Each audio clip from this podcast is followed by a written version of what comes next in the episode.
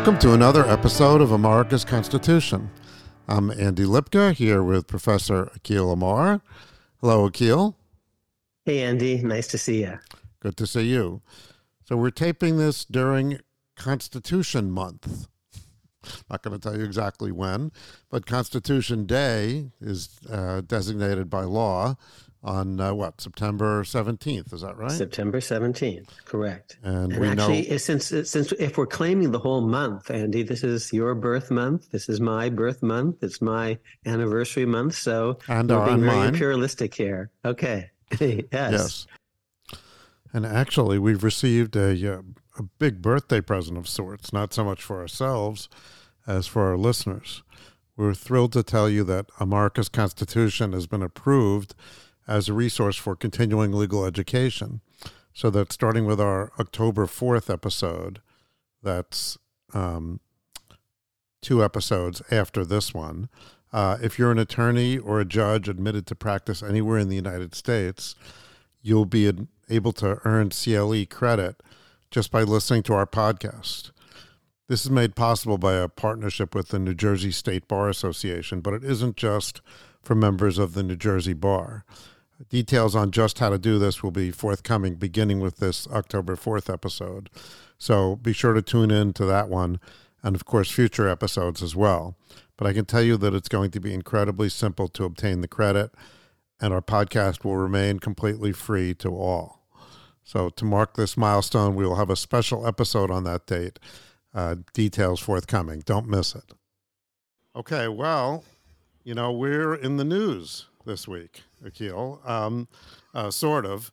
Um, I picked up my, my copy of the New York Times today, and I saw uh, an article by Adam Liptak where our friend Steve Calabresi is quoted and his he's pictured in in a uh, dramatic uh, fountain of youth that rendered him many years younger, and he's taking issue with a position that we took uh, recently um, on the question of uh, the president being an officer and subject to uh, the Fourteenth Amendment, Section Three, under certain circumstances, and uh, and they actually linked to our podcast because, uh, as you know, you and uh, disagreed quite uh, dramatically with the original article, which is by the former Attorney General Michael Mukasey. So, um, what you know, do you want to respond to that? Do you what do you want to say to our to our uh, listeners about that? Um, that we welcome them to listen to the episode uh, in its entirety, um, both for substance and tone. Um, we can return to this issue in future episodes, and I suspect we will because we're going to get rulings of various sorts in various states. So, so obviously, this issue is not going away. This podcast has not uh, been afraid to take strong positions, and it's also not been afraid to um, admit mistakes of, of substance and tone where we think uh, mistakes have been made, or be, to be much more blunt, where I have made mistakes. Andy never makes mistakes, but I do, and that's fine, and I own them. Well, we talked uh, uh, about whether I got the tone right in talking about the website designer and a certain word that was used again and again. So we can come back to this at a certain point. But for now, I'm actually comfortable with what I said, what I didn't say, if you listen carefully, the way I said it. And we just encourage our um, listeners to listen for themselves, our old faithful uh, audience and uh, new people, because we're getting new people all the time, and tell us what you think. We are open to hear your views. And this whole episode, in fact, is going to be um, today responding to various things that our audience uh, has asked us about. Right. I mean, you were referring to the use of the word bigot in a previous uh, podcast, and some of our uh, listeners wrote in and they said, you know, maybe you were a little over the top with that. And we said, you're right. We were wrong. And by the way, the reason that I don't seem to make mistakes is that I have the editing pen uh, for the podcast. So the mistakes somehow vanish before they're, they're broadcast for the most part. But um, the other thing I would say is, of course, if you were going to enter into a debate here, you might have more to say. Oh, yes. Uh, Lots of stuff. And we will. Um, and one thing maybe we'll put up on uh, the show notes is a important, uh, relatively recent, and very impressive and thoughtful piece, I think, by Mark Graber in the Balkinization website. And, and there's going to be lots more. Stay tuned. We'll return to this issue at the appropriate time and place. Yes, and we will post this uh, this post from Mark Graber, which is called "Section Three of and Under Nonsense: The Sequel," and uh, so uh, that'll be up there. And and that was a a piece that addressed some uh, questions that Akhil has actually been cited on uh, by the Supreme Court for, having to do with originalism, uh, not only looking at the founding, but at other times in American history. Paying well. attention to the 14th Amendment. Exactly so. Okay, so const- I love it because actually there is Constitution Day, which is September 17th. There is actually out there in the world Constitution Week. There really is. This is the week of the 17th. And the reasons, there's a reason why that I'll explain.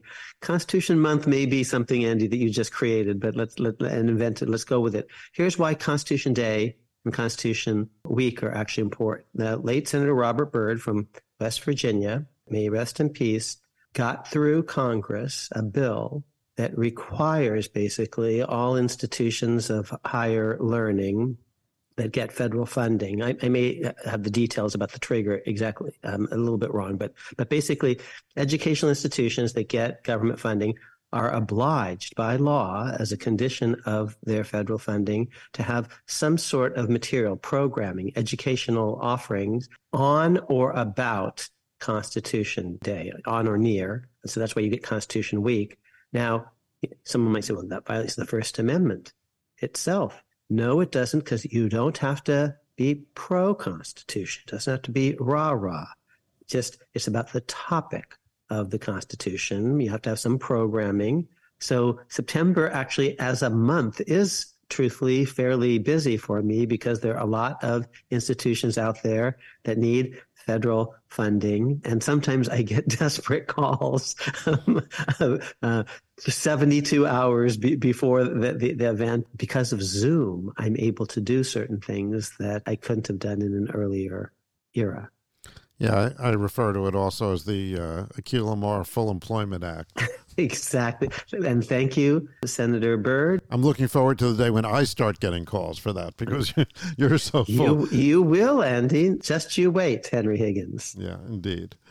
Okay. Well, look, I think so. That, that's interesting that it's not a First Amendment. But what if it? What if a law required that you have programming on religion, but they didn't say whether you had to be pro or con?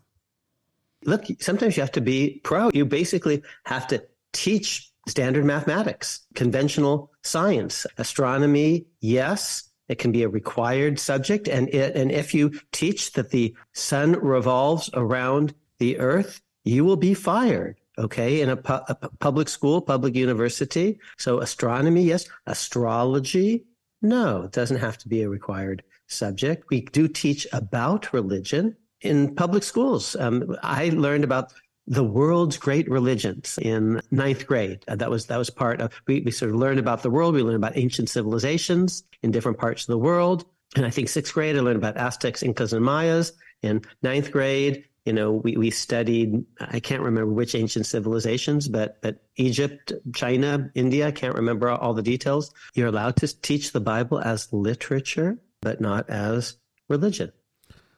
Now, we do have compulsory education uh, um, in this country, um, but it doesn't have to be public education. You can go to private schools, right? And that's because of a, I mean, that comes out of a Supreme Court case, doesn't it? Pierce versus Society Sisters stands for the proposition that we're not like ancient Sparta. And actually, I think the opinion of the court refers to ancient Sparta. We do not consider uh, children in America the property of the state their parents have unwritten constitutional rights to superintend their education in various ways. And so there is a right under Pierce versus Society Sisters and another case from about the same era. I think these are both 1920s cases called Meyer versus Nebraska. So there's a right to go to private school and a right to study religion, a right to learn a foreign language. Uh, one state actually tried to make it crime or uh, prohibit the teaching um, or study of the German language. This arose in the aftermath alongside World War One, where there was a lot of anti-German sentiment in America. So yes, you have a right to go to a private school. You don't have to go to a public school. You're not the property of the state, you as a as a 10 year old. But we have laws everywhere for accreditation. Not everything counts as a school. And we even have, in effect, I'm not sure there's a Supreme Court case that says this quite, but it, there's a broadly recognized right to actually um, homeschool one's children, just as one can pick a private school. But there are accreditation standards. And those accreditation standards can require, again, the teaching of mathematics or standard science. You have to at least teach in many jurisdictions Darwin's theory of speciation, a theory of natural selection, bluntly evolutionary theory.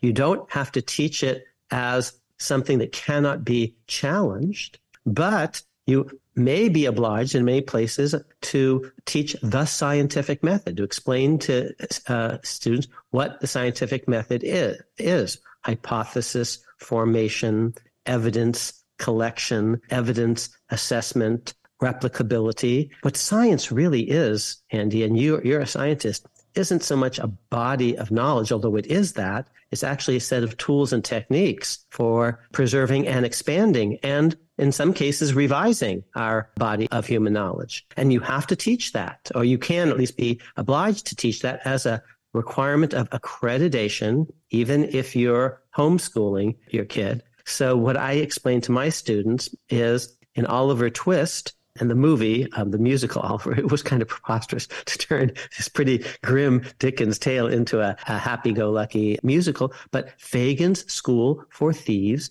does not count. Okay. He'll teach you how to pick a pocket or two, but no, that's not a, a, proper school for purposes of accreditation. Whereas Fagin's School of Astronomy might very well have satisfied proper accreditation standards, even if it's a private institution.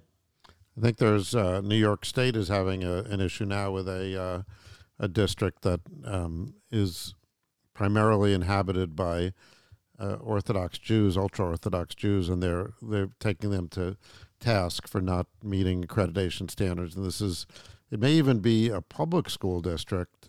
Um, I, I don't know the details of that. And the idea is, yes, we're not supposed to have madrasas here. We're not, you know, you have to learn certain things. If some schools aren't meeting certain test standards, then they can you know go into receivership or uh, be taken over but but part of the idea here is that by the time someone reaches adulthood, they should be allowed to decide for themselves what kind of life they want to live. And if you haven't actually, if they haven't received a sufficient education to be able to decide for themselves, that's not fair to them. So a very important case called Wisconsin versus Yoder, it involved the Amish, was about a school attendance requirement. It was about middle-aged adolescents. So I think it was about 15 year olds or 16 year olds. And the question is whether the state could require them to go to school and didn't have to be a public school. But the question is whether a schooling requirement could be imposed. And the Amish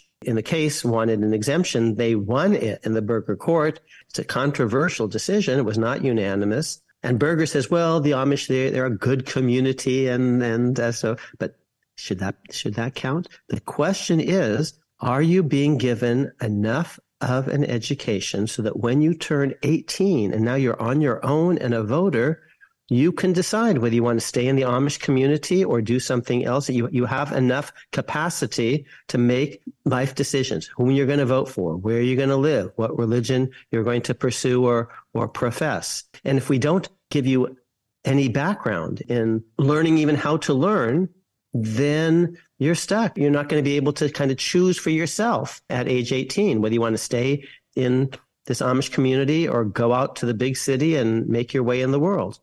You know, it's it's interesting. I in listening to that, there's a li- I hear a little bit of a tension between that principle and another principle that you espouse, um, because you're. It sounds like you're saying that. Well, okay, we're. You know, it might be that your religion, you know, dictates a certain set of things that you should learn and a certain set of things that you shouldn't learn or that you know that wouldn't be appropriate to teach. But nevertheless, we're going to require that everyone uh, learn these various things because they're going to be. We want them to be able to make a choice uh, when they're adults. And so, Right. therefore, it would seem that if that were contrary to the religion of the individual, that really what you're saying is that, in part, that the that when this person becomes an adult, that they really should be able to choose what religious path they follow. Okay. Well, the, the state has a permissible interest in Right. that. Right. But then at the same time, you say, well, if we read the first sentence of the Fourteenth Amendment or the, fir- the you know the first section of the Fourteenth Amendment, we're saying, really, in effect, that birthright citizenship, um, you know, you get birthright citizenship, and then you have a certain degree of equality based on certain innate qualities, whether you're, you know, what your race is. You can't you you you can't, you know, determine your race. So therefore, you shouldn't be discriminated against on that basis. You maybe you know you could change your gender, maybe, but it's not easy. You know, um, and things like that. And one of those things is religion. You say Jew or Gentile frequently when you talk Mhm. about. I do. I Um, do. So, so the notion that it's very difficult to change that is a little bit in tension with this notion that everyone, that we want to provide everyone with this opportunity to do this. Well, there's one question about whether the difficulty is created by the government or not, or created by your own conscience, your own choices, your own community. I happen to have chosen my religion as an adult. I'm an adult convert Christian. I was baptized as an adult. My parents raised me so that I could decide things for myself, and the government didn't get in the way. The government didn't require me to be Christian, didn't prohibit me from being Christian. I got to choose. The birth equality idea, you know, is, you're right. The deep idea is that, in effect, and we're going to talk about this in this episode where we're going to take a lot of audience questions, and there are audience questions of various sorts that have piled up over the over the weeks. But some of what we're going to talk about is this deep birth equality, enlightenment idea that everyone is born equal and we judge people by what they do, the government judges people by what they do and what they choose rather than who they are or how they're born. It's a very deep kind of enlightenment idea. Here's what the government doesn't do. And my friend uh, Jed Rubenfeld has written about this very compellingly. Even if the government says you cannot do this or that or the other thing, the government could even say maybe no one can be a baker because we've decided that leavened goods are bad or something for some health reason. You, so even if the government can say you may not do this, you may not do that, you may not do the other thing, you, you can't speed, you know. Oh, but I'm a speeder. That's who I'm born to be. No, we can prohibit you from doing all. But the government in general doesn't oblige you to do one specific thing. Oh, your name is Joseph Carpenter, so you will be a carpenter. And oh, in in an earlier age in the world, your name was Carpenter because you came from a family of carpenters and you were going to be in the family business. Oh, okay. And so and so is Boatwright. That's their last name. Oh, because they come from a family of boatwrights or wheelwrights. Smiths are people who actually um, do a certain thing with tools, and some are goldsmiths and some are silversmiths. Some last names actually are very much, you know, occupational. I mentioned, I think, baker before, barber. Government in general does not say, oh, Andy, you will be an ophthalmologist. Uh, You know, even if you don't, and there's nothing wrong with it, but there is something wrong if the government says, yes, that's the only thing that you get to choose in your life. You, you can, you can do that, but nothing else. And Jed says abortion laws formally seem to only prohibit things. Okay. You cannot get an abortion, but he says actually in their operation, they compel things. They are forcing people to be mothers. It's a very, very interesting argument. It's in the Harvard Law Review. We're going to have Jed on at some point to discuss things like 30, the 303 case. So, so stay tuned. Oh, Andy, we have so many interesting people lined up um, for our future podcasts. Yeah, and uh, you know, I think the audience might be a little impatient because we've been promising some of these guests for a long time, but they have agreed, and uh, you know, our agendas, you know, tend to take the form of some of these things that we've been planning to do for a long time, and other things that come out of uh, current events. Uh, sometimes we'll follow Supreme Court cases through their various stages. So I think you know we try to be flexible that way. And one of the things we do from time to time is we take audience questions.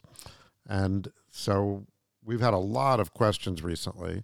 And by the way, I want to thank the audience for submitting many thoughtful questions and also for complying with the request that you include your, your email address um, so that we're able to respond from time to time personally to you on those. So since we requested that, every person has, has supplied their email address. So I'm very appreciative of that.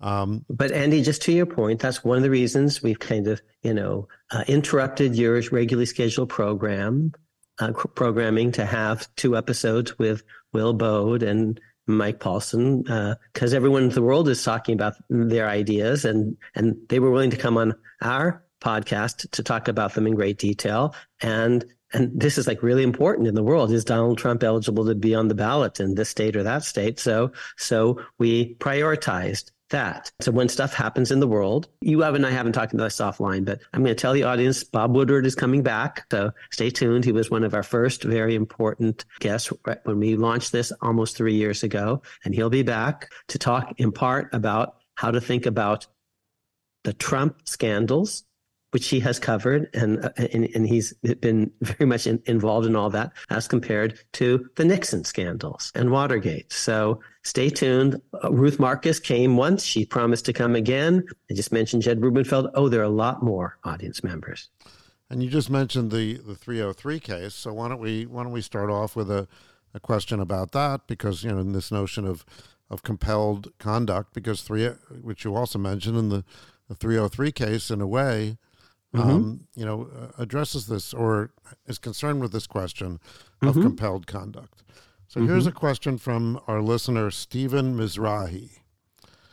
So he says, um, regarding 303 Creative, I appreciated your discussion about how a website is expressive and thus speech. And just to insert mm-hmm. here, as you recall, um, Stephen, the uh, parties stipulated that the website was expressive. So this wasn't really litigated as to whether or not it was expressive, but it was stipulated. Okay, so, and back to his question. But I wonder the historical support for that.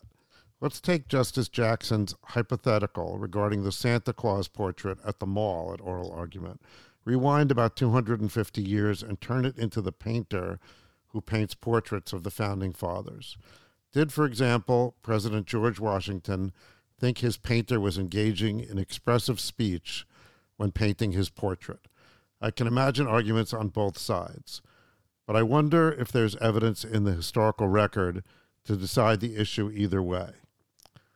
So, a lot of interesting things raised in that question. You know, one is the notion of um, looking at historical evidence in general to justify legal approaches. Um, you know, and another is this question of, well, is a website expressive or not, which again, as I said, wasn't litigated. So we can perhaps ask you both of those things, Akhil. Right.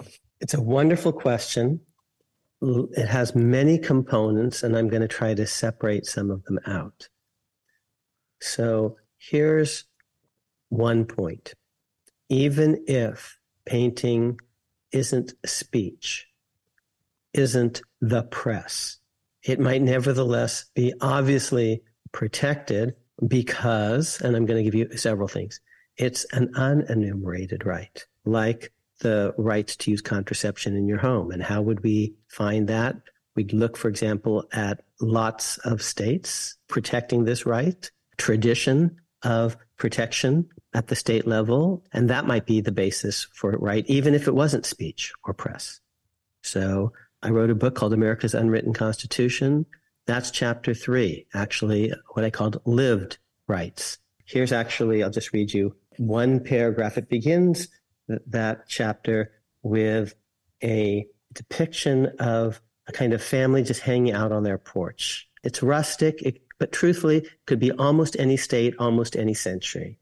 You know, and there's a fellow sitting on a st- on a chair or a stool, and he's playing the fiddle and there's a dog on the porch and there are people wearing hats and they're just kind of hanging out and uh, and relaxing. It's a painting called home sweet home. It's not particularly famous. Oh painting yes. But here's the first paragraph. Nothing in the written constitution explicitly guarantees the right to have a pet dog to play the fiddle to relax at home to enjoy family life with your loved ones to raise your children or to wear a hat Yet these and countless other liberties are generally upheld by American governments, absent compelling reasons for abridgment. Many of Americans' most basic rights are simply facts of life.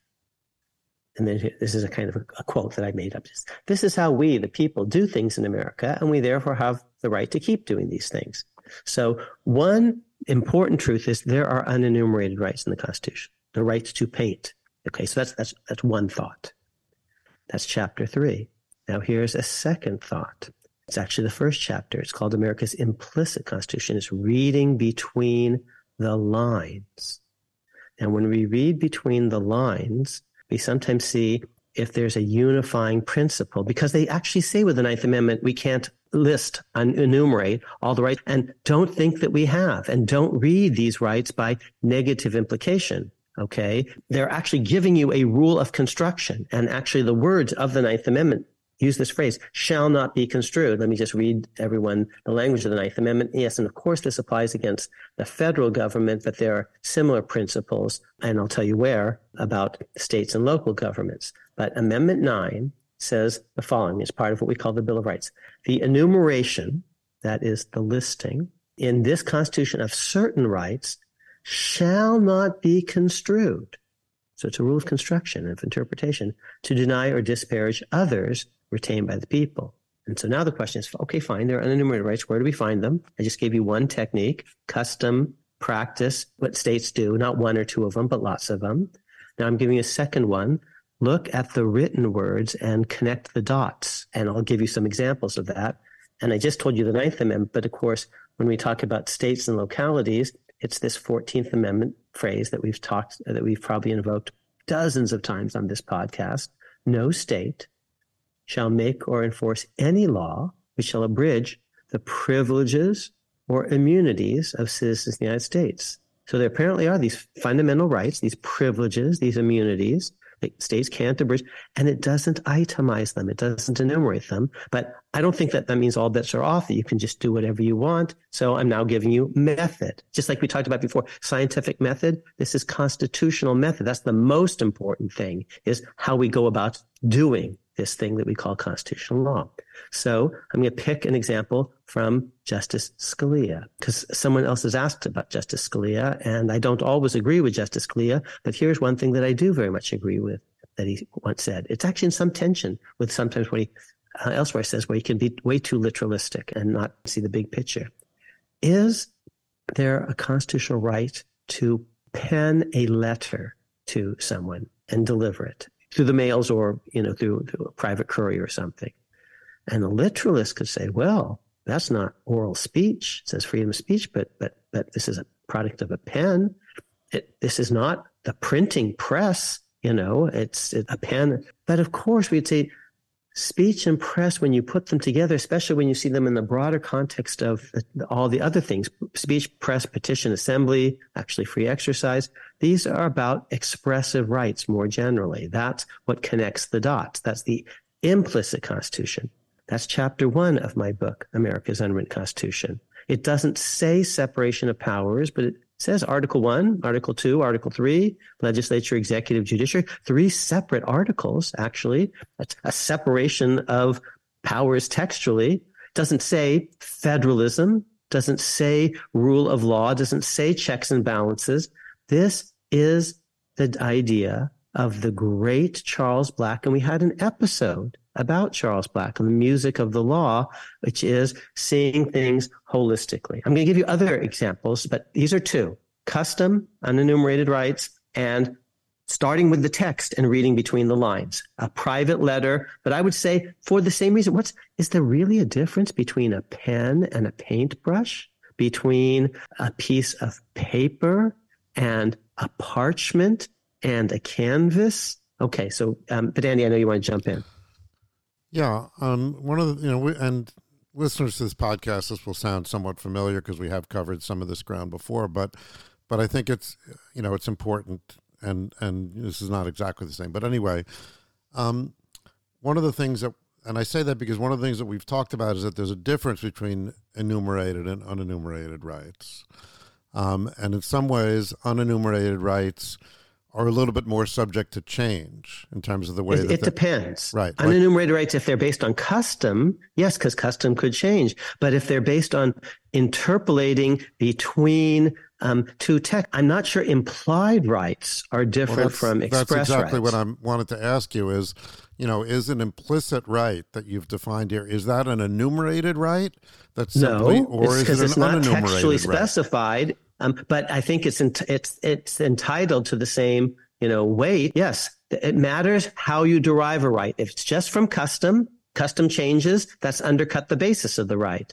But if you're saying it's actually in the Constitution as a whole, it's just not listed, Mm-hmm. you know, but it's actually implied, I would say, well, then it's it's in the First Amendment. And so yes, Andy, you see, it matters not only what the right is, but how we derive it. Mm-hmm. So I think implied rights are on a par with express rights. Now you have to get it right, but you could you could misinterpret the word speech. You could misinterpret the word press, just like you could misinterpret the implicit connections between speech and press. So that's always going to be there's always going to be the possibility of interpretive mistake of a certain sort, of, of course. So there's a, cer- a certain hierarchy in a sense of rights, in the sense that, you know, the rights that are that are not just that are written that are enumerated, you know, are the hardest to Yes. turn overturn. You'd have to amend the Constitution in effect. or Um, decide that you just mis- you your um, interpretation of that and then they're not application was, was a mistake. Yeah, But, th- but then they're not enumerated, is correct. what you're saying. correct. They, right. right. So if, just like you so say, well, you know, I misread it, uh, the implication or something Right, so- like that. Just so so. if it- it is an enumerated right, then that would be, in a sense, the highest, you know, level in this in this formulation. Then perhaps an implicit right, you know, maybe it has the same status as an enumerated right, but you'd be more likely, I would say, to decide that you would misinterpret it's it. possible you misinterpreted. You you you uh, pumped up the, the level of generality. Let me give you ex- other examples of implied rights. And sometimes there's see a, a, there's a text that underlies it. The privileges and use clause. I'm saying this is one of the privileges. Let's take certain procedure rights. It says the Fifth and the Sixth Amendments talk about a right of counsel and confrontation and compulsory process and speedy trial and jury trial of the district, the rights to compel testimony, compel witnesses in your favor. It doesn't say textually that you have a right to confront physical evidence that's introduced against you, a fingerprint, a DNA analysis. Okay. But of course, I would say, gee, if the whole point of the enumerated rights is to allow you to allow you to put on a defense that you're innocent, they've mentioned certain things, other things are, are implied, they go without saying.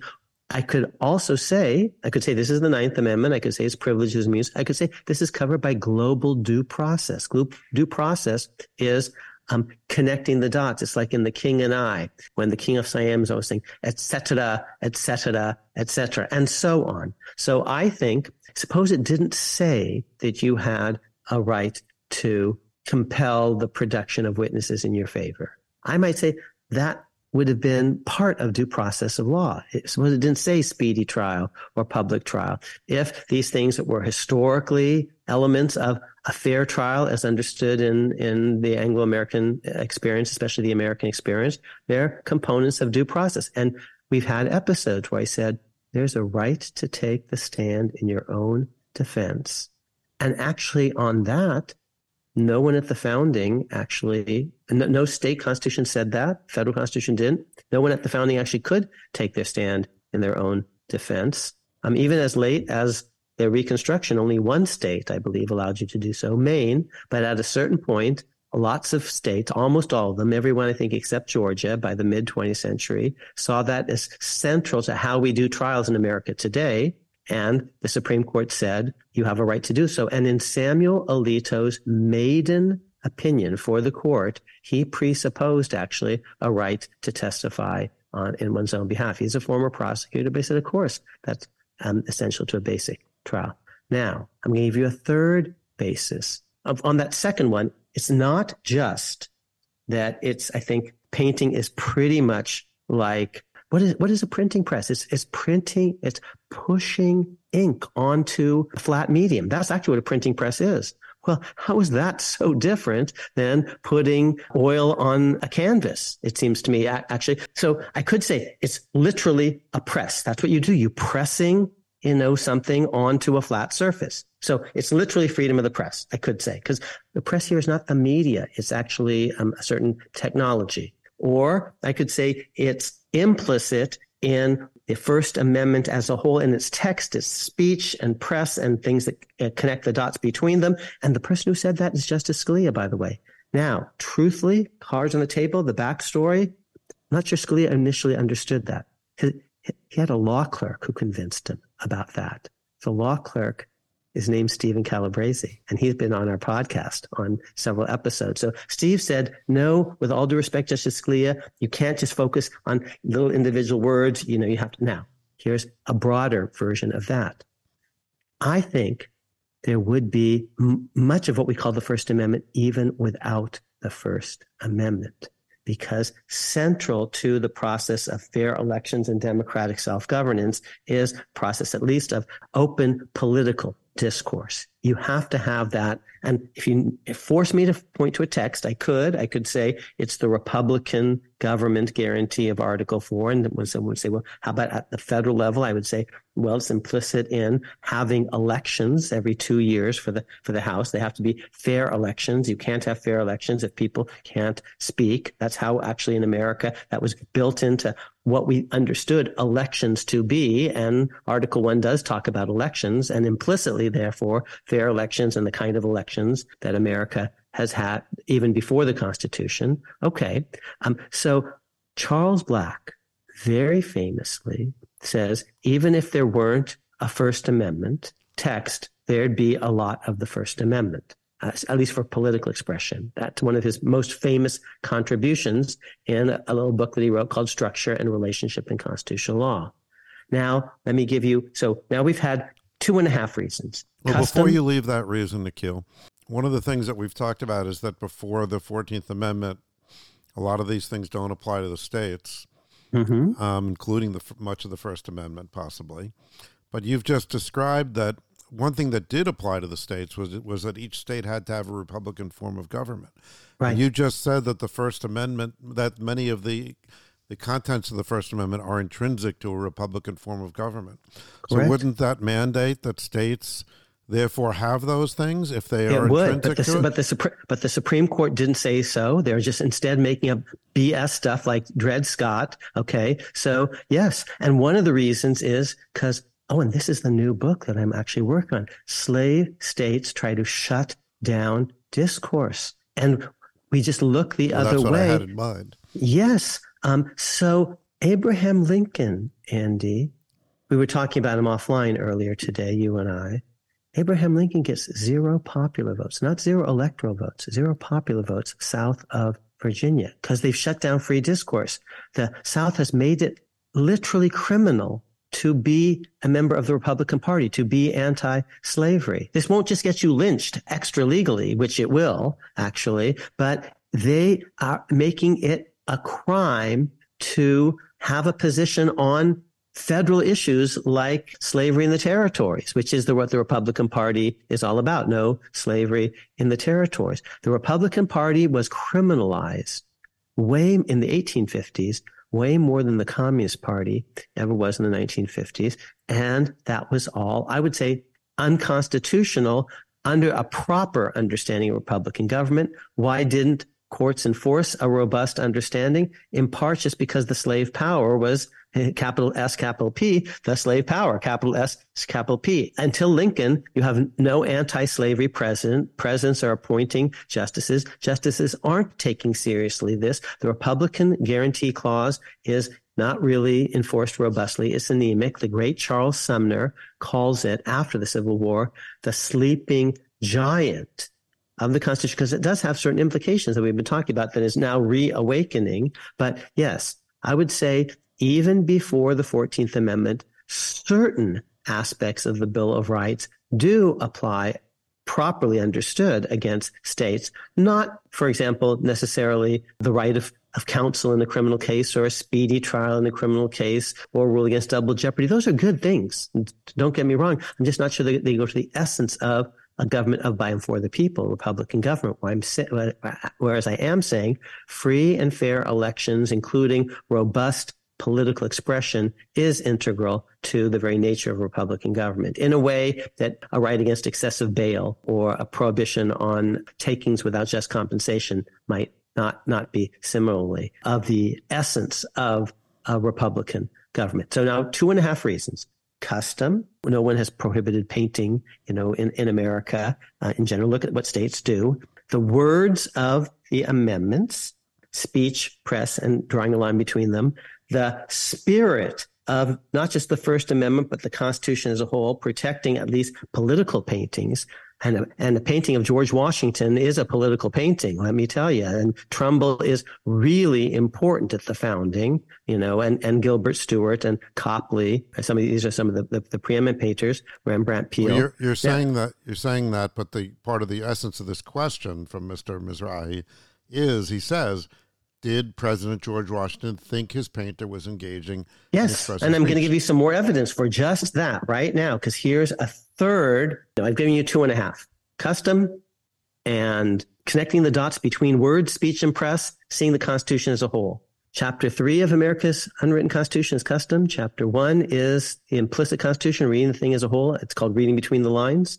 Here's chapter two America's enacted Constitution. Let's look at the very process by which the Constitution came into existence, because I think that's a good source of.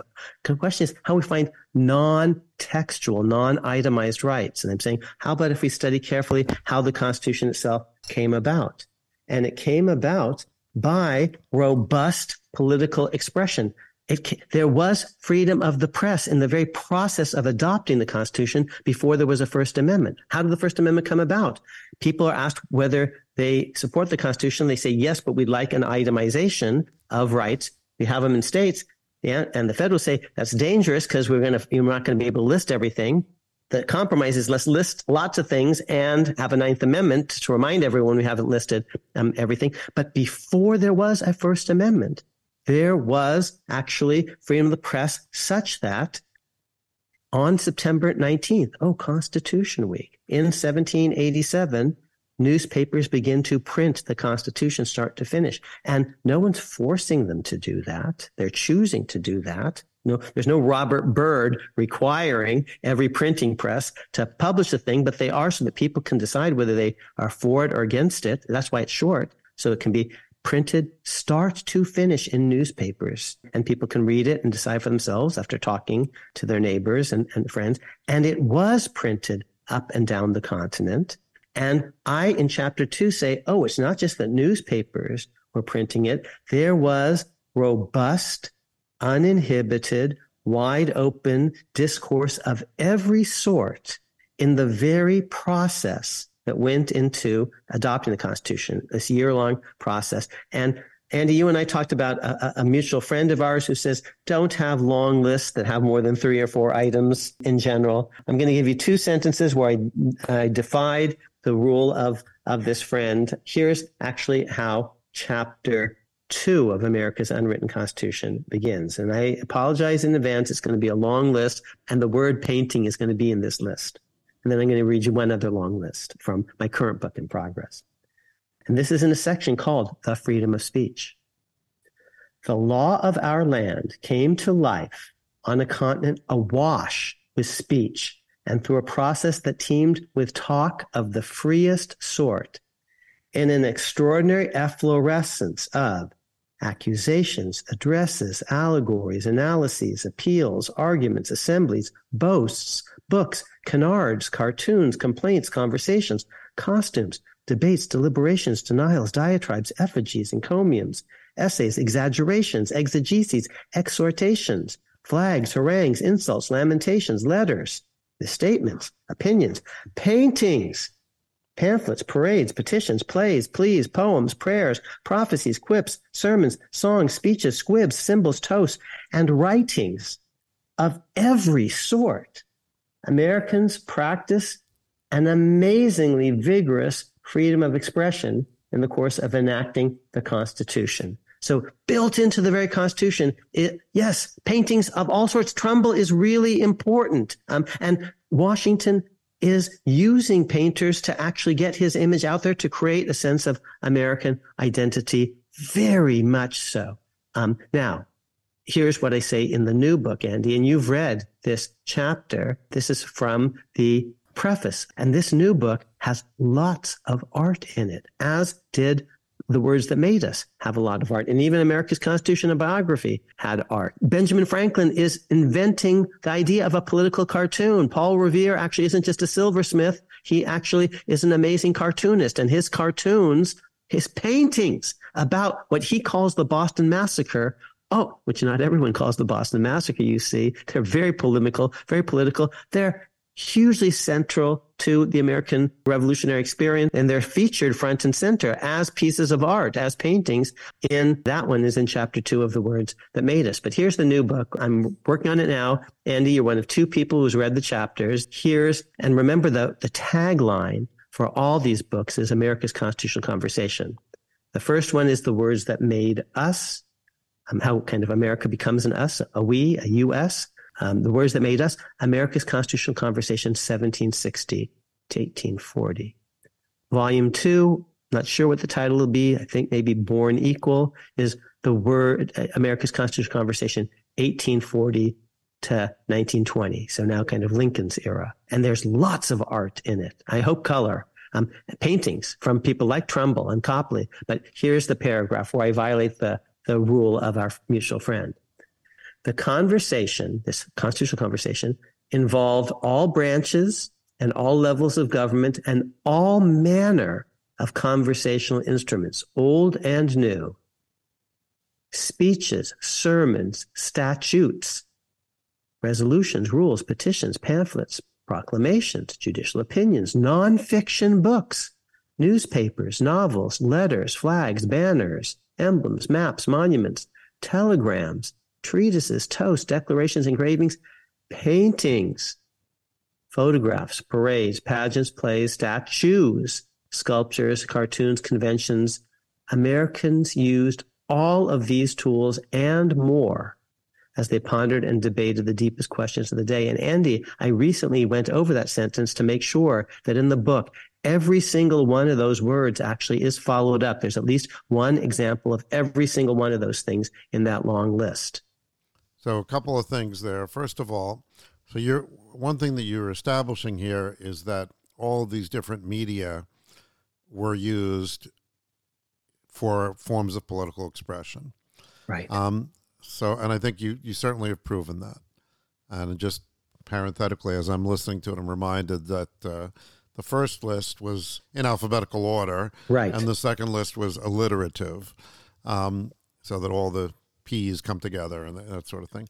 The first one reminds me where since it's the, that season and uh, for Jews as High Holy Days are coming on Yom Kippur, there's a uh, a prayer that's offered where you're repenting, and we we list uh, you know different types of sins uh, and they're alphabetized, and it's called an alpha. Our sins are an alphabet of woe.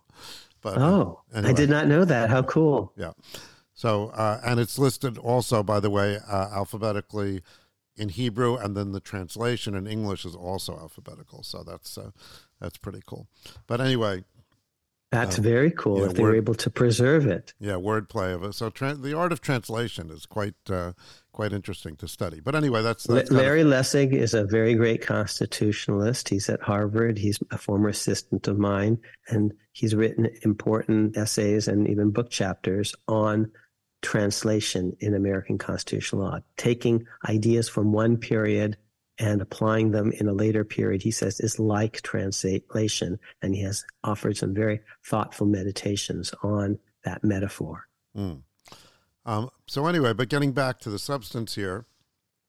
So yes, I think you know you've you've made the case powerfully that that political expression took place in a variety of media now, what question, I didn't quite say is talk about all paintings. I'm focused in right. particular on political paintings because he asked about, you know, but a painting of George Washington is going to be a political painting. And in The Words That Made Us, and even in an earlier book, America's Constitution and Biography, I have Edward Savage's painting of the Washington family. And I'm showing you some important things about that painting.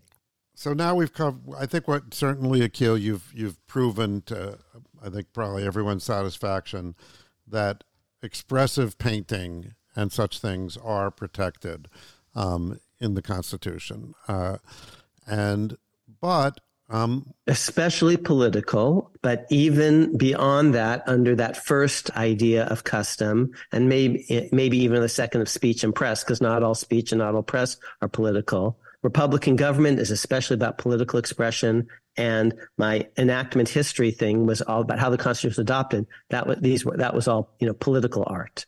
Paul Revere, Trumbull, Copley, and so on. Right. But I think that this question goes, and he's referring back to Justice Jackson's oral argument, where she gives an example of a Santa Claus portrait at a mall. Let's go back and see what Justice Jackson actually was saying. Um, so this is um, page 26 of the transcript of the oral argument in the 303 case, um, which you can get on the Supreme Court website. That's where I got it. And uh, here's what she says. She says, and now she's talking here about photography as opposed to painting, but I think we can we can agree that that they're pretty much equidistant from press.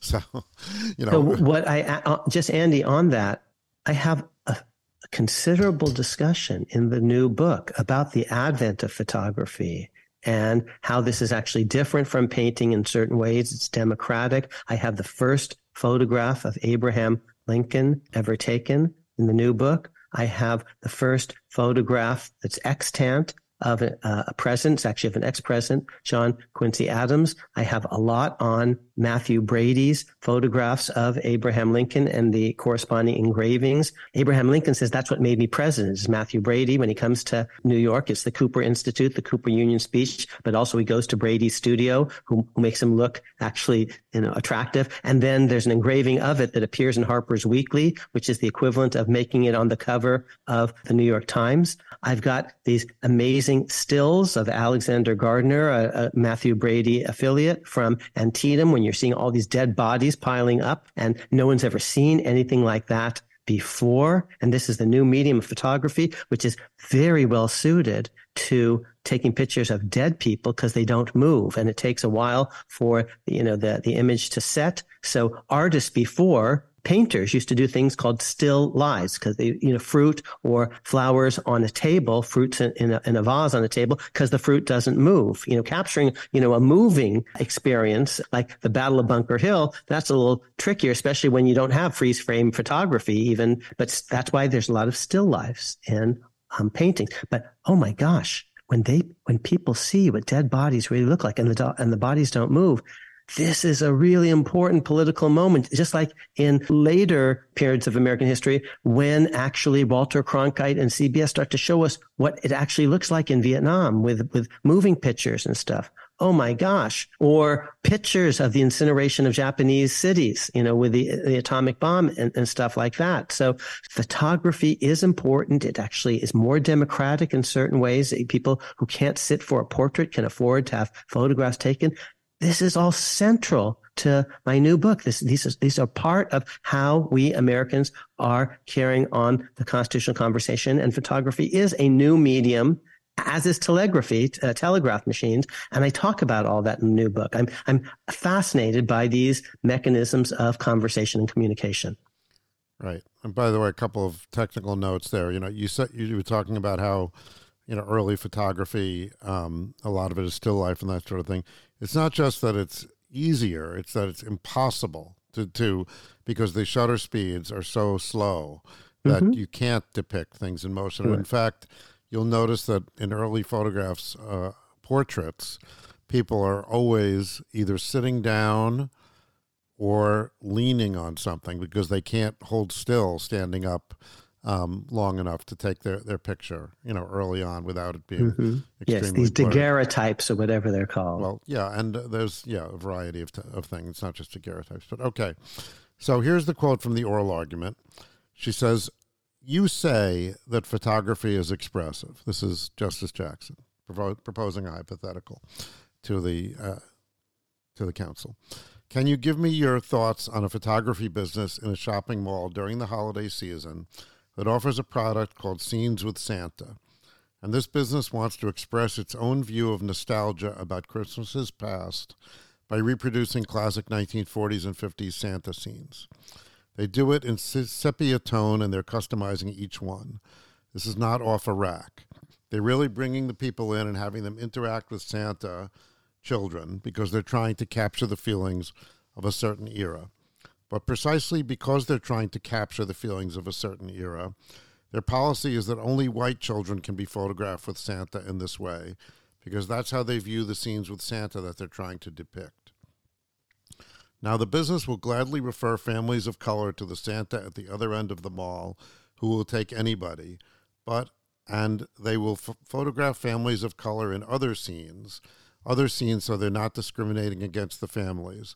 What they're saying is Scenes with Santa is preserved for white families, and they want to have a sign next to the Santa that says only white children. Why isn't your argument that they should be able to do that? And maybe it is. Okay. Now, that's a very thoughtful hypothetical. And unlike Justice Breyer, she may have even written this out in advance or something because it's it's very very clear and coherent. I I love Justice Breyer. He's going to be on the show, by the way, folks, and in a future episode. He has agreed, and I'll bite. I'll, I'll take. I'll take. So I'm a person of color. I would actually be excluded by that policy, but that's an easy hypothetical. They get to do it because, of course, what they're doing is expressive and let me give you a few other examples. Okay. Oh, suppose you want to write a novel and you want to write a novel for it's a certain historical period and b- blacks or Asians for that matter, you know, aren't in your scenes. You're allowed to do that. And you're allowed, if you even have depictions, to have them be demeaning depictions in words. Uh, that's called Gone with the Wind. That's why I hate the, the novel, truth be told. You're allowed to make a movie of this. It's called the movie Gone with the Wind. And I, I hate the movie, truth be told. And I have been in Atlanta. Um, I gave a speech to hundreds of people, Andy, and this is how I began. There were judges in the audience. I say, I hate the movie Gone with the Wind.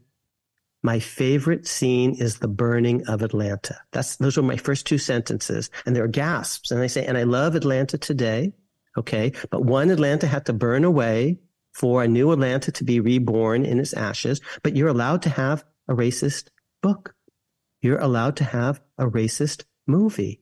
You're allowed to have a racist photograph or a racist painting. Um, I'll say some a different way. When your, your your daughter is in Hollywood, now you can be like Lin Manuel Miranda and cast people of color to play the roles of historic white people. You can have a black George Washington and a and a colored Alexander Hamilton, um, but for most of our history, we didn't have that. We had white people who looked like Thomas Jefferson playing Thomas Jefferson and white people who looked like George Washington playing George Washington. And at your casting call, you're actually, whether expressly or not, saying, you know, whites only. And of course you're allowed to do that. That's an easy case, truth be told. And that's true even if you're open to the public in some way, you know, in that you're selling movie tickets or you're hiring people using ads in the Screen Actors Guild magazine or something like that. Final point. Well, this is a little and, different though. I mean, I mean, I'm not saying that you're wrong, but but you know, you're not writing novels for on request. In other words, you're you're not saying, okay, you can come and ask me what novel to write and I'll write it. You're, you're, writing a novel and, and anyone can read it. Black people can read it. White people can read it. So as a oh, as an, an, author is perfect. Uh, author is perfectly able to say, "I'm a ghostwriter and I will write only for white people." Totally. That's that's that's easy and obvious. Well, I'm just saying that's Andy. a little bit closer to this. Yeah, good. Okay, so I'm glad you're pushing me, but yes, these are easy. So Justice Jackson, please. You know, I'm glad you asked that hypothetical and you ended with, and maybe the answer is Yes. Okay. The answer cannot be that that's somehow not expressive. You know, that that's not what the First Amendment is about. Of course, it's about that. And yes, there's a right to discriminate. If you're a private person, yes, there's a right to be a bigot, although it sounds as if these aren't bigots. They actually are just trying to do a certain thing with a certain vibe. Do I think someone's a bigot if they decide they're going to do a movie about the life of Washington and want to cast it with someone who actually conventionally looks like Washington, which would be a white skinned person? I, I love what Lin Miranda has done. I dedicate my most recent book to, among other people, Lin Miranda and his spouse, Vanessa Nadal. I really do. But you don't have to be that in order to be compliant, you know, with official policy or something. You get to choose as an artist how you're going to do these depictions. But the one final thing I did want to tell you, since we're talking about Trumbull and Savage, we're talking about paintings of George Washington. In my books, I have two paintings of George Washington, and each one there's actually a black person, interestingly. His name is William Lee. I earlier mentioned painting by Edward Savage. It's called The Washington Family. It's in Washington, D.C., in the National Gallery of Art.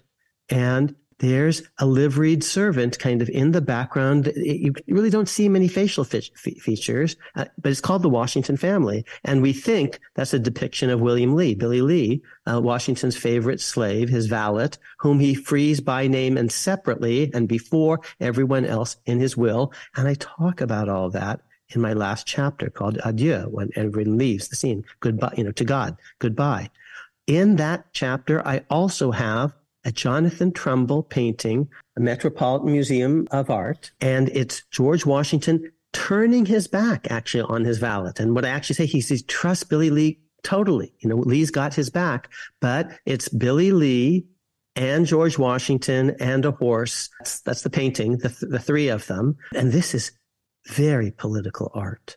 Edward Savage's depiction of the Washington family. John Trumbull, one of many John Trumbull paintings of George Washington. Uh, the reason I thought it might have been the Yale Art Gallery is actually, Andy, as you know, what we call the Yale Art Gallery actually began as John Trumbull's gallery. And then he donated um, that to Yale at a certain point, and that became the, the seed crystal, the kernel of an amazing university art gallery. But on the yes, condition that it would remain free admission forever. So ah, I'd visit, forgotten that. When you visit Yale, you can attend the, you know, visit the Yale University Art Gallery, which is, I think, the greatest university art museum in the world. Um, and you can visit it for free. So in the new book, the one that I'm working on, I have some John Adams as one of John Adams and one of his son, John Quincy. They're both Copleys. And one I actually had to pay $30 to see. It's the Boston Fine Arts Museum. Oh, and it's worth it. It's really beautiful.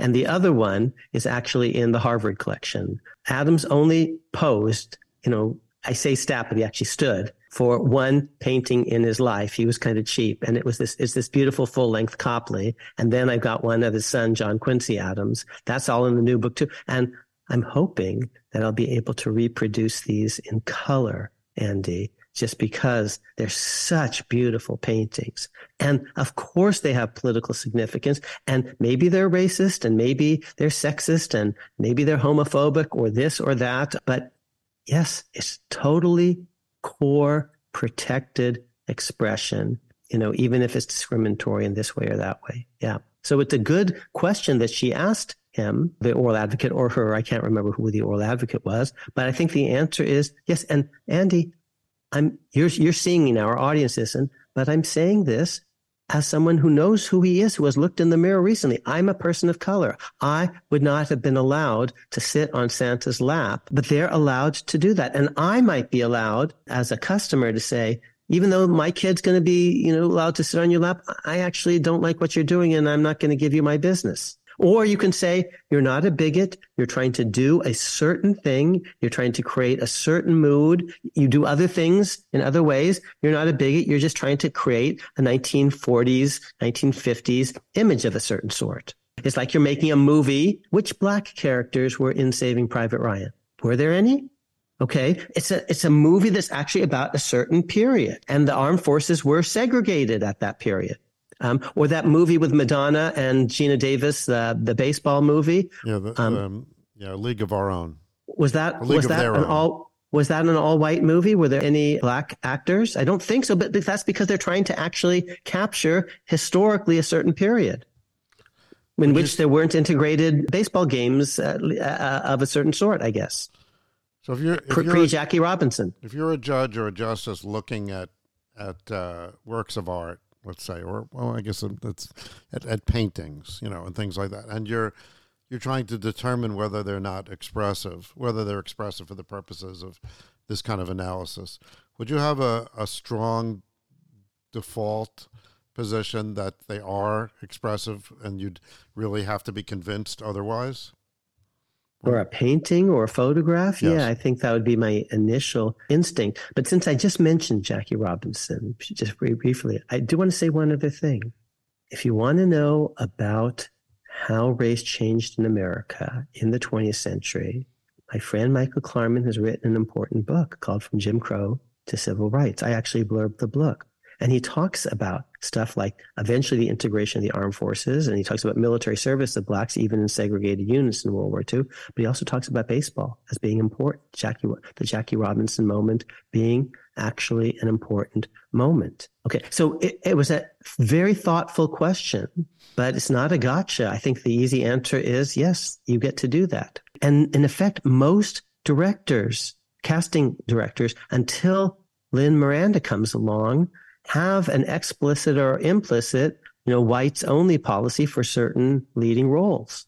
They do because you have to look like the, the, the character. Okay, well, that's a lot on one question. We have about fifteen questions that we were going to talk about, but let me let's get to. Okay, uh, let me say, actually, Andy. Let me say one other thing um, on this because no, it's such a good. And we, let's talk about. So, one of my favorite authors of all time passed away two years ago. Her name was Ursula Le Guin, she wasn't just a science fiction writer, although she won We've all the science about fiction her awards. before on this podcast. Actually. Okay, well, she's amazing. Her father was an amazing anthropologist who befriended a, a Native American named Ishi. He wrote all about Ishi, uh, Ishi the last Yahi. This was in California, and Ishi was the last member of his tribe. And Ursula Le Guin wrote a trilogy about a young orphan boy who has magical powers and goes off to a school for wizards where he meets dr- dragons and has adventures. And he's low born and he has a high born rival.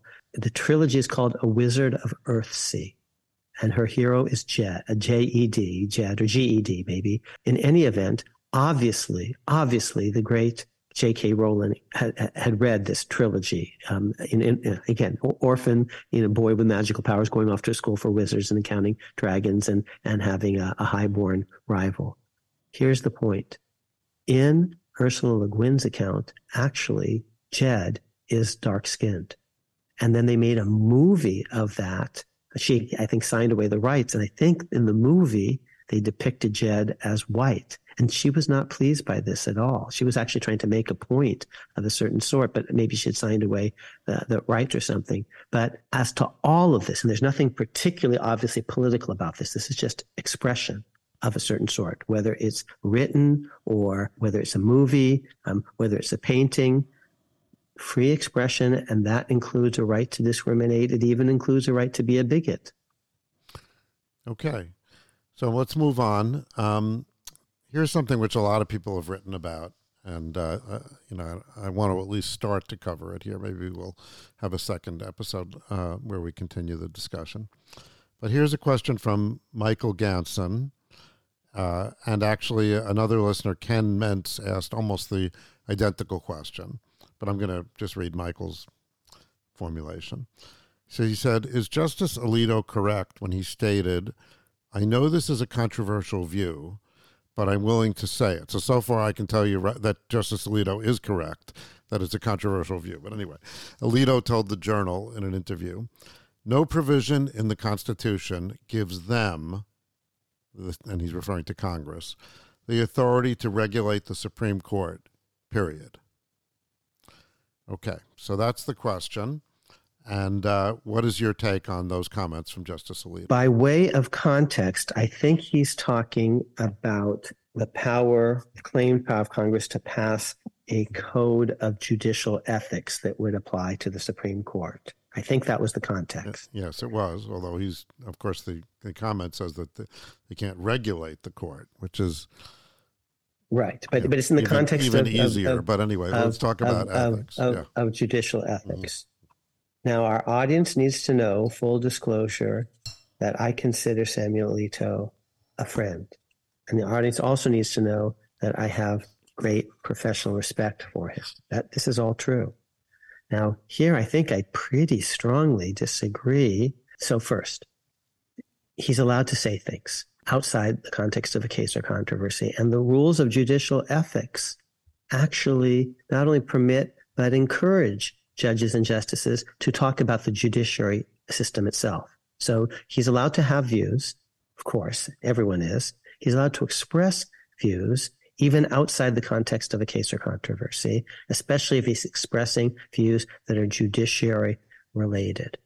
So, for example, and I just taught this yesterday in class. In the 1930s, uh, when Franklin Roosevelt proposed to pack the court, justices, including the Chief Justice Charles Evans Hughes and a liberal, Louis Brandeis, actually sent a letter to the Congress saying President Roosevelt has said this is necessary as a kind of efficiency reform, but we are not behind on our docket. And actually, if you added a whole bunch of justices, that might slow us down. So, so they actually took they they wrote in in this famous letter saying, "Don't don't add justices as an efficiency reform. That's not a good reason." Okay, so justices to repeat and judges are allowed to talk outside of the courtroom, especially they're encouraged about judicial issues. I would hope that at an oral argument after briefing, or definitely in an opinion after briefing, that Justice Alito would not say anything quite like that. Okay. Here's now what the Constitution does say. Let's start with the court, since he started court. Article 3 says here's the first sentence the judicial power of the United States shall be vested in one Supreme Court, and such inferior courts as the Congress may from time to time ordain and establish. Great. Okay. Simple question. How many justices are there on the Supreme Court? Where do they sit? When do they sit? What's a quorum for that court? What rules of civil procedure are they going to follow when they're hearing non criminal cases? What rules of criminal procedure do they follow when they're hearing an appeal in a criminal case? What rules of evidence do they follow? And by the way, uh, sometimes the court sits as a court of original jurisdiction. Okay. Um, Constitution doesn't say any of that in Article 3. Here's really the only thing that it says that's, I would say, remotely relevant. It's Article 1, Section 8, the last sentence. Article 1 is the first article. It's about Congress, and Congress is first among equals, structurally and textually in the Constitution. And the longest section, and it's the longest article as well as the first. Judiciary is third out of three. It's the shortest and the last. There's a pyramid. Um, and and Congress comes first. It's I say in a book in 2005, I actually say primus inter pares, first among equals. The longest section of that longest article is section eight, the powers of Congress. Here's how that section ends. It's the Congress shall power to dot dot dot make all laws which shall be necessary and proper for carrying into execution the foregoing powers, the powers of Congress, and all other powers vested by this Constitution in the government of the United States or in any department or officer thereof. Most people, this is the uh, Article 1, Section 8, Clause 18, the so called necessary and proper clause, which is also in the business called the sweeping clause. And they call it the sweeping clause, not just because it sweeps vertically. It's about powers vis-a-vis states. It sweeps horizontally. It's the clause that gives Congress power to pass all sorts of laws about the two other branches, including the head of the judiciary branch, the Supreme Court. So see, without this, the Supreme Court, there is no court because we don't even know how many justices there are. Okay. Here's what I say about this clause long ago. I could be wrong about all this, but this isn't just to make a point about my friend Justice Alito. This is my considered view in 2005 in a book that I wrote called America's Constitution, a biography. In truth, the real sweep of Section 8's final clause extended not downward over states, but sideways against other branches of the federal government. Congress would have broad authority to pass laws, and, and they quote quote, carrying into execution all the other powers vested by this Constitution in the government of the United States or in any department or officer thereof, unquote. Here, the Constitution's text made explicit what otherwise might have been a disputable reading of the document's organizing schema. Congress stood as first among equals, with wide power to structure the second mentioned executive and third mentioned judicial branches. The Congress would decide how many cabinet departments would fill the executive branch, how these cabinet departments would be shaped and bounded, how many justices would compose the Supreme Court, where and when the court would sit, what substantive laws and procedures would apply to federal admiralty cases, and a multitude of similarly weighty organizational issues. I, at that point, also cite, I believe, in the end note, a landmark Supreme Court opinion by none other than John Marshall. Um, it's in 1825. It's a case called um, Wayman versus Southard. And Wayman versus Southard stands for the proposition. Oh, maybe I don't cite it here, but I have cited it, you know, in, in many other places. Stands for the proposition that Congress, of course, has power to regulate procedure and evidence in federal courts. And all this goes back to the first Judiciary Act of 1789, specifying, for example, five associate justices and one chief justice. Why do we call him justice, Alito? Because the Constitution actually says judges. Here's what Article 3 actually says to that point. It says, quote, the, uh, right after the sentence I just read, which is the judicial power of the United States shall be vested in one Supreme Court, and such inferior courts as Congress may from time to time establish. Here's the next sentence.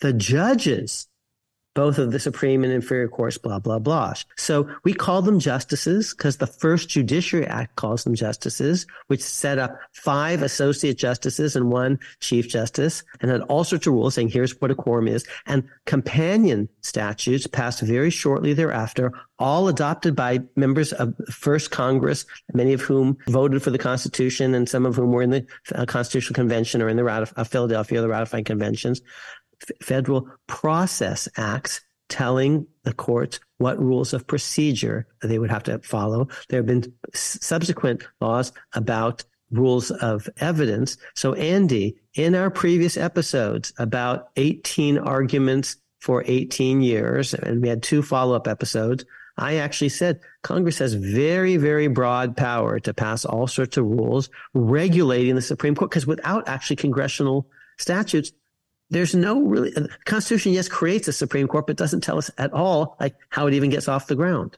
So i take the position and and i was a little taken aback truthfully by what justice Lee was saying and maybe he had something very specific in mind and we'll just have to hear more from him that of course congress has sweeping power to structure the court and regulate all sorts of things ab- about it. Now andy here's what i did say in a follow-up to my testimony about 18 years for 18 arguments for 18 years because what would go too far? You know because i'm now giving you i think originalism often gives you the easy case on one side.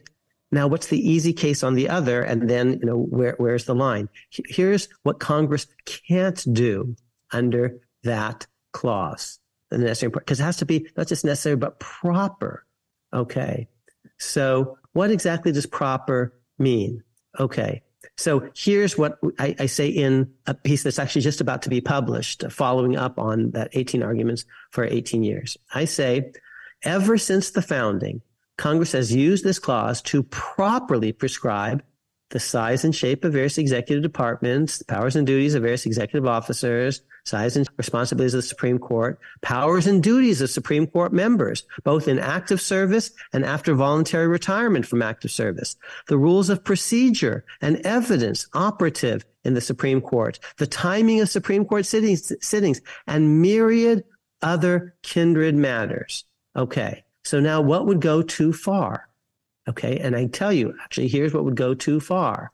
Consider, for example, the following hypothetical congressional law a congressional statute purporting to dictate to the court how to construe a particular constitutional provision or how to construe the Constitution in general. I say such a law would violate the court's power to say what the law is, to quote Marbury versus Madison. The power that is of the court to determine for itself in its own independent judgment what the Constitution in fact means. But but that's not what a rule of ethics would, would be. It's not telling them how they have to construe anything in the Constitution. Generally, it's just saying, you know, here are some general rules of ethics. I also said, gee, here's a rule that would be unconstitutional, a rule that said you can only invalidate a congressional law by a 6-3 vote or a 7-2 vote or an 8-1 vote. Okay. Those are improper mechanisms to actually change the outcome substantive outcome of a constitutional ruling or interpretation. But general rules of ethics, proce- uh, criminal procedure, civil procedure, they're not like that at all. I guess I, I guess the question would be, um, and you just said in your last sentence there that general rules of ethics um, would be okay, but mm-hmm. um, but nothing that you had said before that uh, reflected on ethics in particular. So you talked about, you know, general the number, the civil procedure that they that they would use, things like that, stru- structural things. It's possible that one might consider ethics, you know, a different a different uh, kettle of fish. So, for example, um, one aspect of ethics goes to questions of recusal, like what are the mm-hmm. standards for recusal, and the court has has maintained. I think we may have mentioned this on previous podcasts that it wants to determine for itself in each you know case about recusal and one reason for that is that if there were a general standard of recusal that litigants might uh, game the system to try to exclude one justice or another uh, because these standards are very clear and and because the Supreme Court doesn't have backup justices one of the other 18 arguments that, that you mm-hmm. have that you could actually predetermine almost the result of a case by structuring the litigants and things like that. So that that's yeah. an example well, of where good. where and you said you don't want to dictate the result of a of a case. Well, you, you didn't well, these, that, but, yeah, yeah, good. Well, these are be generally behind a veil of ignorance, general perspective. But Andy, I gave this lecture actually to a group of conservatives, the Cato Institute, last year during yes September Constitution Month. This was this was part of the Robert Byrd payday. Thank you for pay month, pay, not just pay day, but pay week, pay month. Here's a paragraph from that, and this is being published very shortly. Here's what I said, and this was you know, long before Justice Alito. I'm not saying it to pick a fight with him because, but I, what he said genuinely surprised me. There is virtually no doubt, I wrote a year ago, that Congress could legislate proper rules for Supreme Court ethics, including rules specifying situations requiring recusal. And then what I said is how is a rule prescribing en banc recusal in general for any jurist who has already heard her share, uh, her fair share of en banc causes, any different from any other sorts of recusal rules that Congress might properly adopt? Why cannot a rule limiting pre emeritus service to a fixed number of years be justified as a simple judicial ethics regulation discouraging politically timed and partisanship tinged retirement? I honestly uh, was of the view that almost no one I knew ever contested that not just under the text of the Constitution and under the structure of the Constitution and under these early statutes and, and practices, but also under Wayman versus Southard. And the Supreme Court, I was of the view that, of course, this is easy and obvious. And, and there's nothing quite different about the Supreme Court than all other courts. And there are other statutes about judicial ethics for the rest of the judiciary branch. So unless there's some argument that the Supreme Court is completely different, and, and I don't know why constitutionally that would be so. I, I do hear your point that there are going to be some tricky questions about how we actually enforce all of this in a sensible and substantive way, but that doesn't go to congressional power. Well, plus because the Supreme exist- Court is supreme only over the other courts, mm-hmm. not mm-hmm. over the other branches.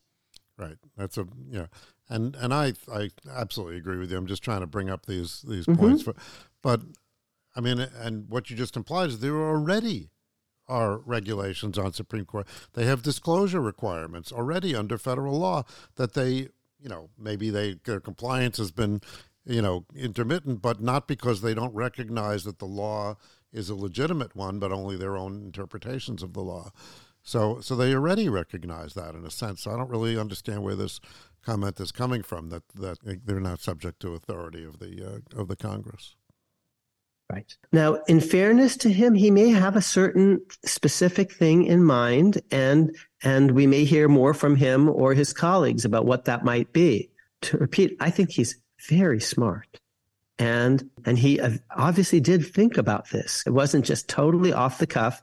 So stay tuned. It's possible we'll hear more details. One final thought on this. You know, you say, well, he has the right to speak out on it, particularly because it concerns regulation of the judiciary, and that's an area where yeah. the justice not just the right, but this is a good thing. I want yeah, to hear a, from him. Almost a duty. Okay, but what I'm thinking is, if he got asked this question, or not just him, but if any justice, uh, potential justice, got asked this question during their confirmation hearings, you know, does Congress have the right to to do this? Uh, I suspect the answer would be either yes or um, I can't answer that. The answer would be yes, ma'am. Yes, sir. Yes, chair. Yes, senator. yeah. And remember, in my 18 year idea, I actually said one of the ways to help implement this is by getting people in their confirmation hearings to basically pledge allegiance to it, mm-hmm. which it would be like, you know, agreeing in advance to step down after 18 years. Justice Breyer announced his resignation before it actually took effect. He said, you know, I'll step down when my successor is confirmed. Justice O'Connor, I think, did the same thing. You're allowed to do that. And so I'm saying, well, if you're allowed to do it a month in advance, you know, why can't not do it 18 years in advance? You know, as you're taking office, you're promising to step aside in a certain way after 18 years. So, um, and I, I like that enforced in a confirmation hearing. Prom- and that's different because Vic and I for 20 years, my brother Vic, who's been on the podcast, co author, have always taken the position that in general, it is absolutely improper to seek or to offer a promise in a confirmation hearings. But that's about a promise of how you're going to vote on this issue or that issue.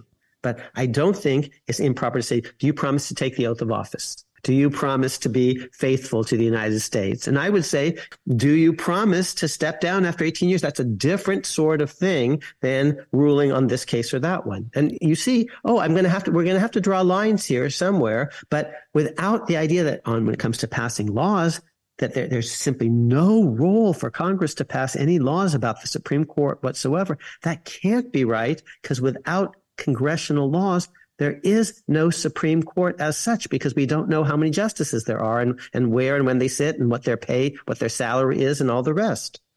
By the way, on promises, you know, the oath itself is a promise. Yes, which is why asking for a certain kind of promise, do you double promise? Do you promise to keep your oath, which is a promise? That doesn't seem to me to raise the same sort of issues. Do you promise to overturn Roe versus Wade? Or do you promise to uphold Roe versus Wade? No, Senator, I can't make that promise. Okay. And if I did, you should despise me for it and you should actually refuse to confirm me on that basis alone because it shows that I really don't understand judicial independence properly understood, which is, of course, on the merits.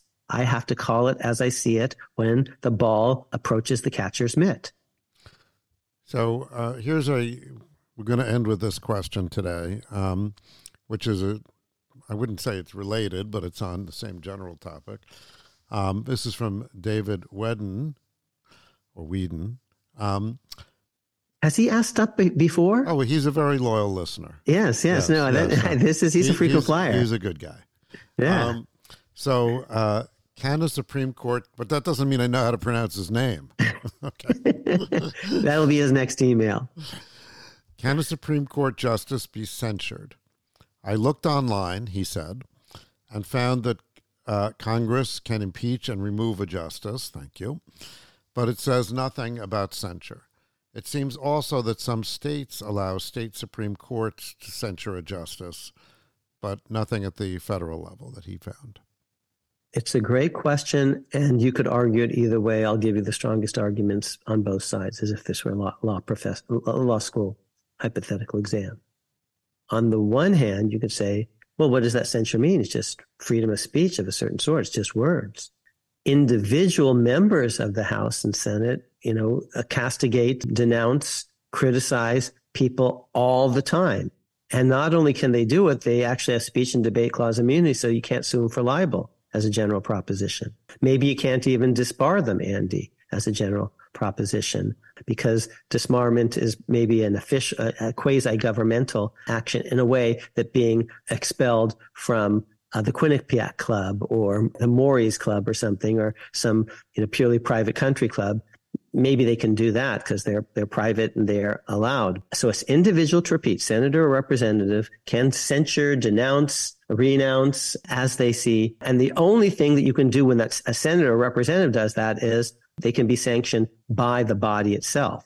So Joe McCarthy did this all the time, and at a certain point he was censured by the Senate, you see. Okay. Now, what about the Senate as a whole, the House as a whole? Well, that seems, you could say on the one hand, that's kind of just the same thing. That's a whole bunch of senators, you know, just acting together. They're saying as the Senate, but if I'm trying to defend it, I'm saying they're actually just individual senators aggregated. It has no official effect whatsoever. It's as if they say we believe in National Aardvark Day or whatever. So what? Okay. That's the argument on the one side. The argument on the other is the spirit, not the letter, but the spirit of the idea that there shouldn't be a bill of attainder is implicated here. Now, here's what a technical bill of attainder is, and it's actually in Article 1, Section 9. We talked about Article 1, Section 8, which were the powers of Congress. Article 1, Section 9 are the limits of Congress. Two paragraphs after that necessary and proper clause, here's a sentence. No bill of attainder or ex post facto law shall be passed. And what's a bill of attainder? Technically, it's actually a statute, full statute, the House and the Senate, and presumably the president, naming someone, Akhil Reed Amar, specifying someone by name, proclaiming that Akhil Amar guilty of a criminal offense. Actually, technically, the technical bill of attainder would be a capital offense and prescribing his execution. Okay, that's actually what technically a bill of attainder is. Now, we talked about before, well, it says speech and press, but what about the larger spirit and reading things together and all the rest? This is a prohibition, but should we read it just this narrowly? The court has not. The court has said this ban also, in effect, is a prohibition of what in England would be called a bill of pains and penalties rather than a bill of attainder. And that's Akhil Amar by name is being singled out for some other kind of specially disadvantageous legal treatment. Okay, he's not going to be executed, but we, we say he should be put in the Tower of London for 20 years on bread and water. Compared to execution, Akhil will take that, I suppose, but that's a bill of pain and penalties. Or he shall be fined a certain amount of, of money. Okay. Now, what if it doesn't do any, and the Supreme Court has cases saying the spirit of the bill of attainder clause also sweeps to prohibit bills of pains and penalties. Okay, now what about a statute that merely says Akhil Amar is ineligible to be a government official, disqualified from any government position as an employee or an officer or whatever?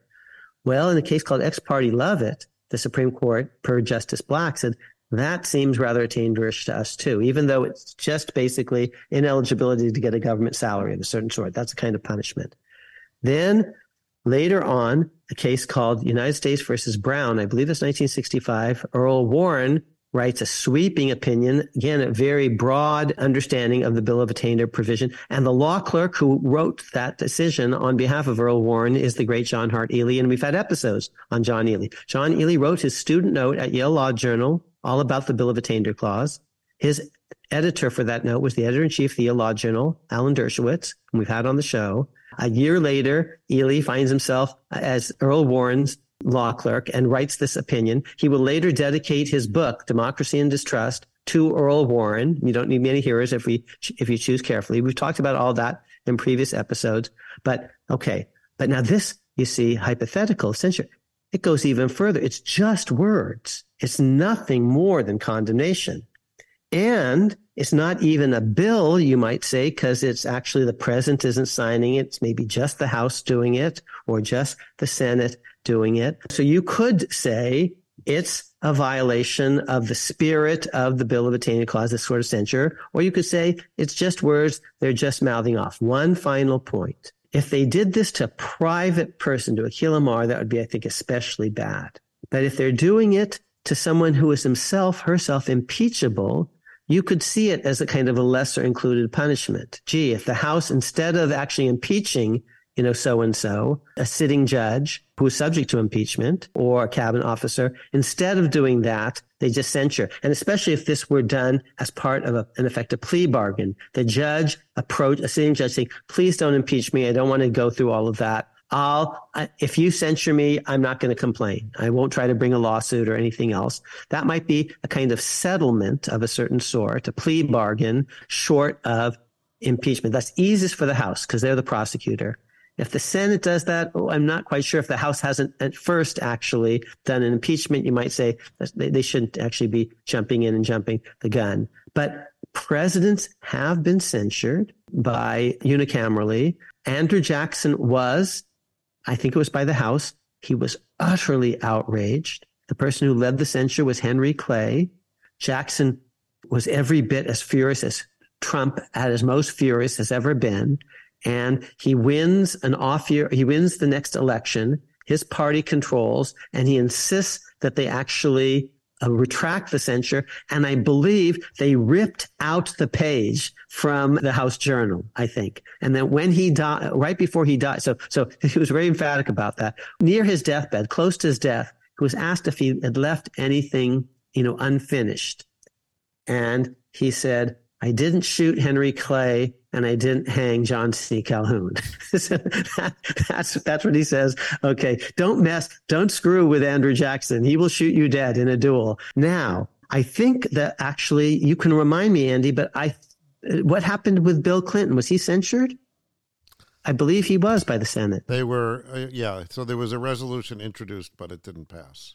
Okay who has been censured by um, m- members of the House and Senate can be because Article 1, Section 5, I should have actually mentioned this as well, gives each House control to discipline its own members. And at the extreme, it can expel them, but it can also take them off of committees and censure them. This is what I just wrote about last week. A fellow named Preston Brooks smashes Sumner's head with a cane for a speech that Sumner's given, a speech called The Crime Against Kansas.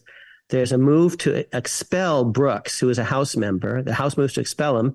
They have a majority, but not two thirds. So they actually don't get a majority, uh, uh two thirds. But as soon as they have a majority to expel him, he stands up and says, you know, I resign. His constituents reelect him by an overwhelming majority. What he did was utterly outrageous. He's a South Carolinian and because they don't believe in free speech. You see, uh, Sumner has given a speech criticizing slavery and criticizing South Carolina, and the senator from South Carolina, Andrew Butler, who is Preston Brooks's kinsman. Another guy from the House, a guy named Keitt, K E I T T, another South Carolinian, while Brooks is smashing Sumner's head, and Sumner is actually out of commission for three years. His seat is empty. He's recovering from cranial trauma, head trauma.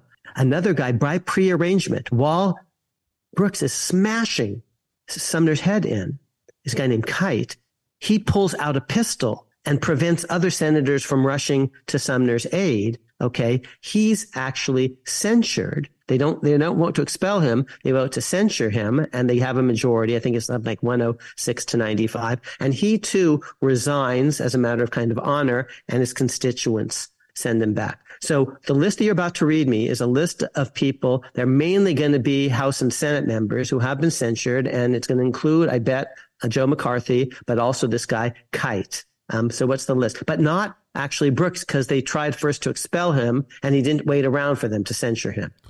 Well, okay. So first, as far as the president goes, mm-hmm. um, you have you know Andrew Jackson, 1834, expunged in 1837. Mm-hmm. And, I, as I said, I think in expunction, they actually physically ripped, teared the pages out of the journal. And actually, the reason that he was censured, if you're interested, is for withholding documents um, that that the uh, Senate had requested. But but also, it, I think it was in part because of his um, actions in connection with taking money out of the bank and well, that's what firing the, the Secretary of the, the Treasury. were related to. Okay. Related to, okay. to those actions. Okay, and, and th- this was this was though the, the House did the censuring, right? No, the Senate. Oh, okay. Oh, so, oh, so Senator Henry Clay. Okay, Clay was Speaker of the House, but he was also Senator. I, I couldn't remember this time whether he was in the House or Senate. Okay. Then in 1860, the House uh, adopts a, a, resolution admonishing James Buchanan, as well as the Secretary of the Navy, a guy named Isaac Toucey, um, for uh, awarding contracts, uh, according to Wikipedia here, on the basis of party relations. So okay. it's not clear this was actually censure. uh, as opposed to a reprimand or something like that. Yes. Okay. So But- those are presidents. Yeah, those are the only ones that, that passed um, for presidents. Now, as far as senators go, um, the most famous one is Joe McCarthy. On Joe McCarthy, see, this is like ripped from the headlines. He goes around saying false things about people, slandering them, actually, because it's oral, it's slander. He's smearing them, defaming them, and you can't sue him because he's doing it on the House, uh, excuse me, the Senate floor. So because you can't sue him, the only recourse is from the Senate itself. And that's because Article 1, Section 5, which I had alluded to, says each House may dot dot dot punish its members for disorderly behavior and with the concurrence of two thirds expel a member and you didn't get two thirds for brooks okay so that's where they get the power to censure their own members what is this in part a counterpart to a later passage of article 1 that says senators and representatives for any speech or debate in either house shall not be questioned in any other place. So there's absolute freedom of speech, you see, of a certain sort. You can't sue a senator or representative for defaming you intentionally and without any factual basis whatsoever. So, you know, even if under New York Times versus Sullivan, and even if you're just a private person, there's no recourse in a court of law but the House may punish you for your disorderly behavior. And so Rudy Giuliani slimed people and they sued him and have just won actually in a libel action this week, Andy. But you couldn't do that to Joe McCarthy as long as he's saying all these things on the Senate floor. So the only recourse is for the Senate itself to say, you know, Senator, you're out of order. Or I guess the House could do it. Um, no, No, actually, under- under the because same- each each house actually gets to punish its own members. And of course, the most recent member of the House of Representatives that was censured was Adam Schiff, now candidate for Senate. Was he formally censured? He was for making allegations regarding Russian collusion in the 2016 presidential election and the first impeachment of Donald Trump. Yeah, totally partisan. I bet no. I bet no Democrat voted for that. Yeah, 213 to 209 with six present votes. Yeah, that's just a partisan thing. hmm Yeah. Because I don't think any of the others were totally partisan. Yeah, I mean, the most recent one before that was Paul Gosar, but he was censured for putting a, a video on social media that showed himself committing violence against the President of the United States and another member of the House. To Sure. finish up this discussion about censure, you know, if you if the House were to impeach someone, um, then essentially they've done the same thing that they would do if they had censured him or her. And more. And um, more. Censure is lesser more. included. So if they could do that, you would think they could do less than that. That's what that's the argument, but you'd have to be impeachable um, Mhm. for that greater power includes the lesser power argument to apply. And even then, you could say no, it's all or nothing. And if unless the you know the the target agrees to it, they could say no. In effect, I demand a trial. If you want to impeach me and convict me, fine. Otherwise, shut the front door. So all right. So what's the answer to the question? Can a I, I said it was a good one, and it's a close one, and I gave you both sides. Yes, And what's and, your and answer? in, in an exam, that that gets an A. Okay, because I identified both both sides. You know, I, I might say they can do it, but so what? They shouldn't be doing it. They shouldn't be wasting their time on this stuff in general. But for a judge, I understand that it's a lesser. Let me take it back. Okay, now that I really think for a judge, okay, you can do it because this is kind of lesser included to impeachment. I guess the question is, why would the Senate or the House be weighing in at this level if they're not doing the business of impeachment? In other words, they have because they're not doing anything else useful and it gets them on Twitter. Yes. That's why, you know, even if it's permissible, is this what we want to spend our time doing? Well, okay, but I think this is a reasonable question, which is, you know, we yes, they might have the ability to do it, but what is their constitutional duty um, here? So you could say they have a duty to impeach people that are that you know that commit high crimes and misdemeanors or whatever. Suppose they didn't use the word censure. They just passed a sense of the Senate resolution, a sense of the House resolution that this is not proper deportment for a federal judge. I, but I, I don't love the idea that they're going to start doing this for private individuals. It's the sense of the Senate that Barbie is a crappy movie. Okay. And I'm not saying Barbie is a crappy movie. I haven't seen it. Okay. And it may be a great movie, but do I really want the Senate to be weighing in on all of that? Okay. But uh, let's go back to our last question for a minute. Okay. There's, go- let's assume that there is a, that a, a code of ethics is promulgated for the judiciary that's more, you know, let's say encompassing than what exists now. And notwithstanding Justice Alito, it passes uh, muster. You know, no one says that you can't do it. So now you have this code of ethics. How are you going to enforce it?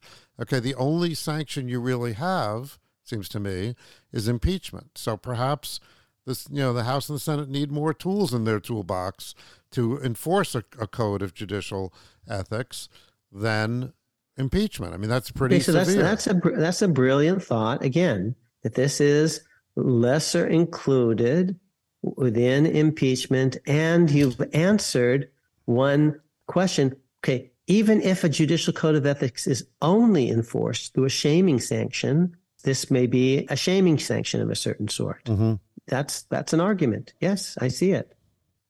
Okay. Um, but again, it's adjunct to impeachment because I don't want them to do this about you or me or just, just generally private persons. Mm-hmm. Right. You know, um, it's a sense of the Senate. We hereby censure America's Constitution because we think Akhil and Andy bloviate too much.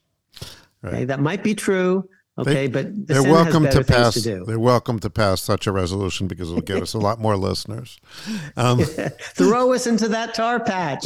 Yes, yes, please do it. Okay. I was worried, Andy, that I was skating close to the line when in testimony before the Senate, I said, you guys are actually spending all your time tweeting snark and dialing for dollars. that was close to being in contempt of the Senate. hmm. You may have held them. You may have been holding them in contempt. and look, you know, the Supreme Court has certain jurisdiction over lower courts. Um, who has jurisdiction over the Supreme Court? I mean, beyond impeachment, there's not much. So, therefore, you see why the justices say they they they police themselves. But, um, you know, perhaps the you know the, this this system is has a little bit of a hole in it. So, And the, and the court of public opinion is important and is the Senate, is the House part of that court of public opinion? So audience members, these are great questions. Dave uh, Whedon, um, thanks again. You, you, you did it again. We're grateful. Okay, and we're going to have more of these question episodes um, in the near future, and of course, we're coming up to the opening of the new term of the court, so I think maybe we'll have a uh, a preview of the term for you, so you can see what some of the big cases are, and maybe Akhil will weigh in on some of his, some of his predictions, or or at least, And, and, and lots of great guests. Don't forget our guests. and don't forget, continuing legal education is coming October fourth.